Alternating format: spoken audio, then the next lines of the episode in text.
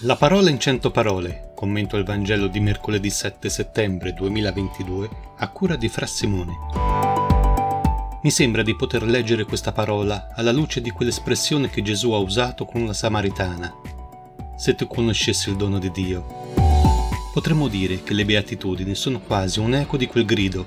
Se tu conoscessi, ed è come dire, se ascoltassi la parola saresti ricco, perché neghi a te stesso la possibilità di realizzarti ascoltando la parola? Beato, benedetto colui che ha compreso che la parola è il criterio per giudicare ogni sua scelta, ogni suo pensiero.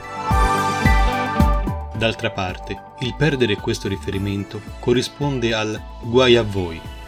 L'ascolto della parola è dunque come fonte di beatitudine o di maledizione, di vera realizzazione o di non compimento.